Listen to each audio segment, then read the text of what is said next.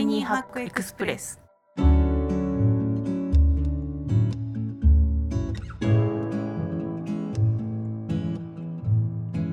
こんにちは。ライハッカージャパン編集長の遠藤です。こちらの番組はタイニーハックつまり小さなライフハックを紹介する番組です。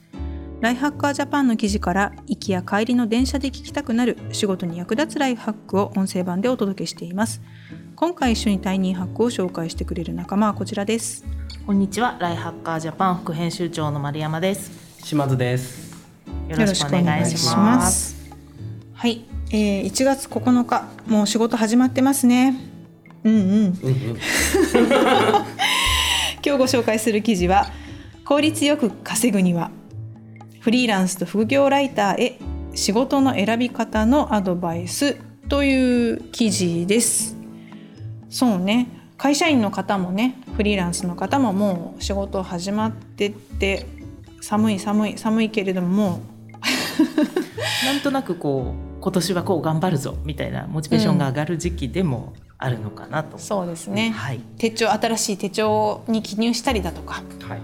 年初の誓いを立ててみたりとかそそういう方もいらっしゃるかもしれません。あのそんな方にちょっとね最近副業をやってる方も多いと思うので副業の選び方のヒントのようなところもあるかなあのちょっとお聞きいただけたらなと思います。この記事によるとですねあのこれ効率よく稼ぐにはって書いてあるからなんかこう必殺技があるのかなっていう 感じもするのですがどっちかっていうとあれですねあのまあ、記事のによると、まあ、良い副業とか良いフリーランスとしての仕事の選び方っていうのは自分の将来を見据えて賢い選択をしましょう。目先のねギャラの良さに振り回されるなとかそういうことを書いています。記事によると時給でいくら稼げるかという点でもフリーランスのキャリアについて常に考えましょう、まあ、自分の時給っていくらなんだろうっていうのは意識しておきながらコスパタイパ見合ってんのかっていうのはチェックしましょうとかあとは将来より多くの仕事のチャンスがありそうな仕事を選ぶのも賢いやり方です。定期的に何度も仕事をしてほしいと思っているクライアントとつながることができればたとえ一つあたりの単価が安くても他のクライアントの大きな仕事を一つ引き受けるよりいいでしょう。まあ目先これうん安いなと思っても付き合いやすいあの会社の人と気持ちよく仕事できて次に大きい仕事が来たりとかするとまあそれもその方がメリットが大きいんじゃないかということでフリーランスとしての仕事のチェックポイントというようなものがこの記事の中では書かれています。ちょっと皆さんも見てみてください。これどうなんでしょう？実はこの記事選んでくれたの丸山さんなんですよね。はい会社員としてもこれどうですか、副業する時あるいはそうですね、うん。あのなんでこれ選んだかっていうとやっぱり副業されてる方も多いし今年副業しようとか思ってる方も多いと思うんですけど、単純に会社員としての働き方としてもこの意識をしてやるのとやらないのとではだいぶ変わるのかなと思ったっていうのが一番のポイントです。なんかあの時間をかけてめちゃくちゃじなんか熟考してやる仕事もあるしとにかくスピード感を持ってパッパッパッと数をこなした方が結果につながりやすい仕事もあるじゃないですか。すね。そこの多分バランスをうまくとって仕事をしていった方が会社員にとってもいいし、うんこんなに時間かけたけど私の時給いくらかしらとか、うんあの別に給料でも時給って割り出せるじゃないですか。はいはい残業代なんて出ないのにみたいなこともたくさんあったりすると思うので そのあたりも踏まえて意識して、うん。ここに時間かけすぎたからもうちょっとかけないようにするにはどうしたらいいのかとかっていうのが考えられるといいんじゃないかなと、うん、確かに。ある種ね会社とのもう契約関係だからね。そうなんですよ、うん。そこが多分突然ボーナスがめっちゃ入るみたいなことってやっぱりこのご時世そんなないと思うので、だったらそれに割があってさらにその次上のステップに上がれるためにはどういう感じでコスパよくかつ結果出すのかみたいなのを考えたら、この意識は役に立つんじゃないかなと。確かにました。目先の対応じゃなくて長期的に見て、この仕事が自分にとってどういう意味があるのかっていう視点かな。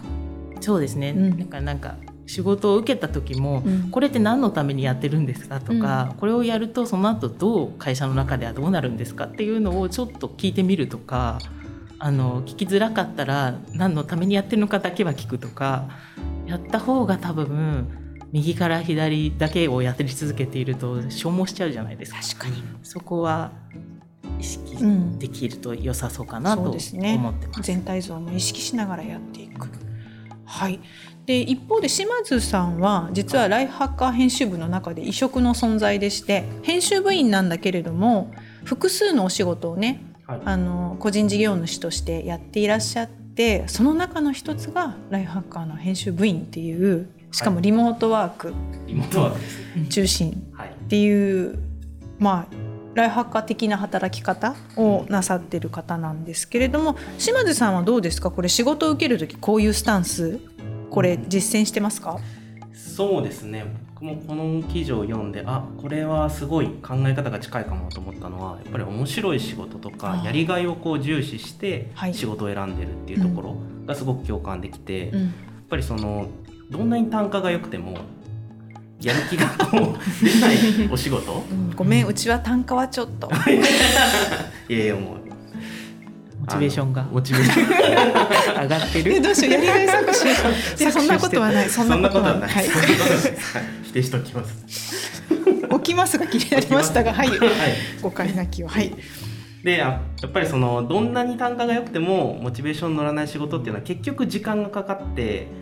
で単価で考えたらマイナスになっていくっていう傾向がやっぱり今までやってきた中であるんですよね実感として。ってなるとやっぱり面白い仕事やりがいを感じる仕事っていうのにコミットした方が結果として楽しいしなおかつ仕事も早くできるし気分も乗るしいいことずくめかなとは今思ってます。お給料がいい会社に入った時期もあったんですよね。そうですね。あの給料のいいあの会社に入ったこともあるんですけれども まあでもやっぱりその仕事内容がやっぱりその入ってやる気の乗らないものモチベーションの上がらないものだったので最終的にやっぱり合わないなと思って退職するっていうことになってしまった。辛い。辛い。うん。だから内容もちゃんと見ないといけない。それは会社員としてもフリーランスとしてもっていうことなんですけれども丸山さんはフリーランスの方とのお付き合いも多い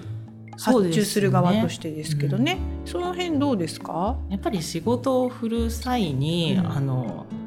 まあ、そうものによってはそんなに最初の金額を出せないものもあるじゃないですか。ありますね。これ実験的な、うん、これ実験的でまだ。これから伸びるかどうかも分かんないから原稿料は安いんです。ただ伸びたとしたらみたいな話をしたりはします。これがこうなっていくと、うん、ライハッカーはきっとこうなるからそうなったらタイアップが入ってねみたいな話とかした上で今はこれなんですけどまとまった金額を出せるようにしますからちょっと急ぎなんですけどお願いできませんか、みたいな形でちょっと無理なことでも、その先を一緒にやりたいですっていう思いを伝えた上で発注したりとか、うん、なんか長い付き合いを多分お互いやりやすくやった方がいいじゃないですか。なので単価は高くてもなんかやり取りでちょっと微妙だなっていうやり取りをお互いに発生しちゃった方とはなかなかその続かないものも多いので、うんお互いそうならないようなコミュニケーションは心がけた上で発注したいなと思ってます。なるほど。ちゃんとこうプロジェクトと伴走してくれるようなフリーランスの方だと。そうですね、うん。まあ、仕事もしやすいし長期的にはねお互いにウィンウィンな感じでやってそうなんですよね。また頼もうって多分思うし、うん、向こうからもあの編集者から頼まれたらやりやすいなって思ってもらえてたら一番嬉しいなと思うんですけどなんかあの人のならちょっと無理でもやってあげようとか思ってたら素晴らしいじゃないですか、ね、思っていただけたらそこは気をつけたいなと思ってます。あ仕事依頼する時に気をつけているし、うん、受ける方もまあそういう形で受けていただけると嬉しいですね。すねお互い多分やりやすくなるし、うん、別にそれって社員だからとかフリーだからとかじゃなくて、まあ社内のコミュニケーションもそうですけど、うん、そういうところに変わってくるんじゃないかなと思ってます。そうですね。なんと働く人としての心得というような形になっておりました。はい。本日ご紹介した記事は効率よく稼ぐにはフリーランスと副業ライターへ仕事の選び方のアドバイスという記事でした。